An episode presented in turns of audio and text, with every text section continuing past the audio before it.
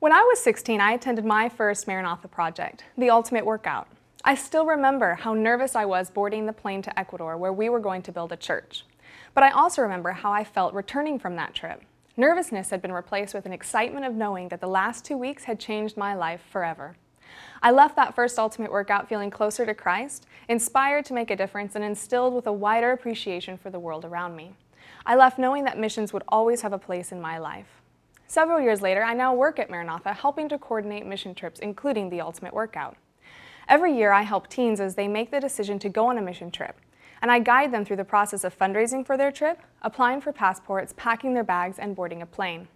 Many for the very first time. Teens that are uncertain and nervous at the beginning return home changed just like I was. And this is my favorite part of my job. I love seeing the impact a mission trip can have on the life of a volunteer. But this change didn't take place just because of the work I did with the volunteers. You had a part in it too. Because when you give to Maranatha, you not only impact the life of a church member or a student in Africa or India, you also impact a volunteer. The money you send to Maranatha funds building projects and allows us to create more volunteer projects like the Ultimate Workout. And more volunteer projects mean more opportunities for people to have a life-changing experience through service. So thank you. Thank you for giving to Maranatha, and thank you for changing my life and the lives of countless volunteers.